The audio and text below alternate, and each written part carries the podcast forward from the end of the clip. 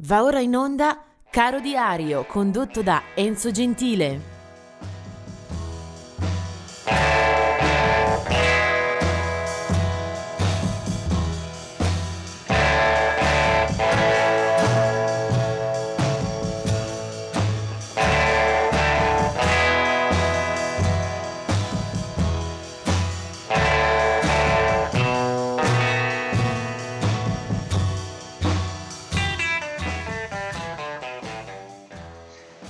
22 marzo 1952 muore Uncle Dave Macon, eh, una vera e propria leggenda nel campo della old time music, eh, della musica quindi delle radici americane più profonde.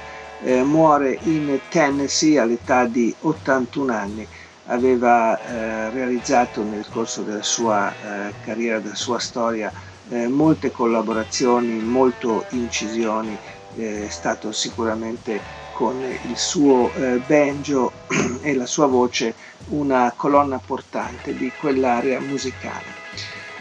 1999 invece è la morte di Big Joe Williams, eh, aveva 80 anni e si trovava a Los Angeles. Big Joe Williams eh, è stato un cantante di blues e di jazz eh, con origini molto modeste dopo essere nato in Georgia. Si era dato alla musica muovendo i suoi passi con Lionel Hampton, eh, Coleman Hawkins e quindi con l'orchestra di Count Basie. Aveva però anche avvicinato altre musiche eh, in area tra rock and roll e dintorni eh, sua è la Everyday I Have the Blues del 1955, una vera pietra miliare. In questa giornata che non dispone di moltissimi eh, riferimenti, eh, vediamo subito eh, qualche eh, data di nascita. Del 1943 è la nascita di George Benson, ovvero uno dei eh, migliori eh, talenti chitarristici eh, emersi dagli anni 60 in poi.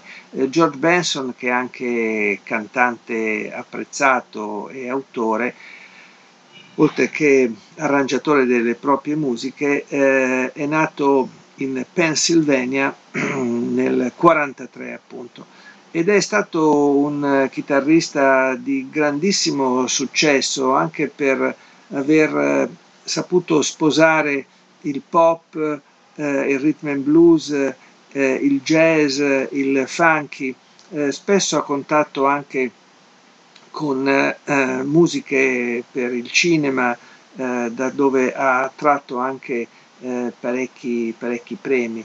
È stato plurigettonato anche nelle classifiche, basti pensare un eh, brano come On Broadway che eh, lo rende celebre e che eh, ne fa, eh, fa, di lui anche un eh, personaggio da hit. Eh, naturalmente il brano non era suo, era dei Drifters, ma poi George Benson lo recupera per la colonna sonora del film All That Jazz, dove il brano è anche cantato da George Benson, un pezzo che finirà eh, nelle zone alte delle classifiche internazionali.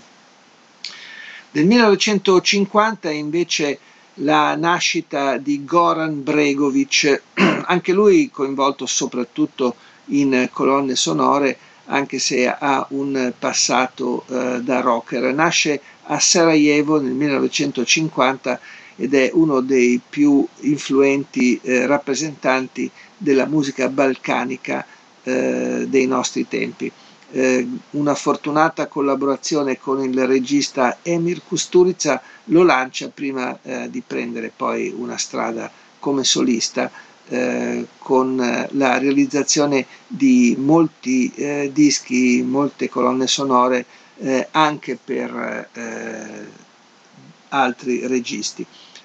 Goran Bregovic è popolarissimo anche in Italia, lo abbiamo visto in numerose eh, manifestazioni e festival, eh, capace di svariare tra le musiche del mondo eh, suonando naturalmente con, eh, a capo della sua piccola grande orchestra.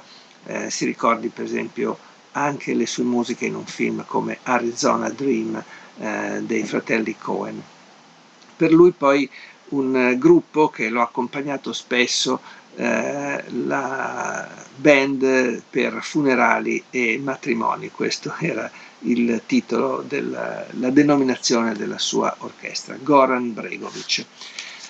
E adesso veniamo già a parlare dell'artista che eh, vogliamo poi farvi anche ascoltare. Lui si chiama Keith Ralph ed era nato eh, nel 1943, un artista della miglior, eh, della, della miglior zona britannica del rock. Infatti Keith Ralph appena eh, ventenne è eh, subito a capo di un gruppo, gli Yardbirds, che eh, racconteranno tra le cose migliori della British Invasion. Gli Yardbirds che eh, alla fondazione al suo fianco contavano anche su Eric Clapton e poi su una serie di musicisti che avrebbero avuto una bellissima storia da eh, esprimere. Eh, Keith Ralph eh, è nella formazione di base, quindi eh, per tutte le eh, pubblicazioni, anche quelle di grande successo, lo ritroviamo. Poi nella band si succederanno altri chitarristi eh, insigni come Jeff Beck prima, Jimmy Page più tardi. La formazione però non avrà una lunga vita eh, già nel 68 eh, si rompono gli equilibri e il gruppo prenderà eh, nei singoli eh, componenti altre strade. Keith Ralph eh, rimane per qualche tempo ancora nella, nel, nell'ambito musicale per poi andarsene eh, prematuramente nel 1976, aveva eh, solamente 33 anni eh, per eh, un eh, bizzarro, terribile incidente, un cortocircuito, mentre suonava la chitarra nella sua casa londinese. Lui era anche di origini londinesi. Eh, molti brani degli Arbors erano anche scritti da Keith Ralph che cantava e suonava l'armonica. Eh, lo ascoltiamo in quello che secondo me è il successo eh, maggiore ma più rilevante, più significativo di quella band d'oltremanica. Siamo nel 1965, questo è un brano che davvero eh, separa le acque e trova una nuova strada per eh, il pop rock britannico, si chiama For Your Love e loro sono gli Yardbirds con Keith Ralph alla voce e all'armonica.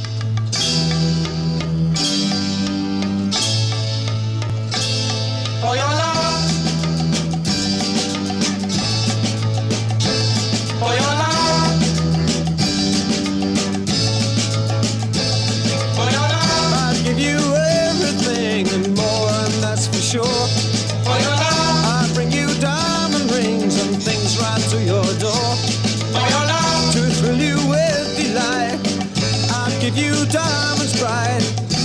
Days that will excite and make you dream of me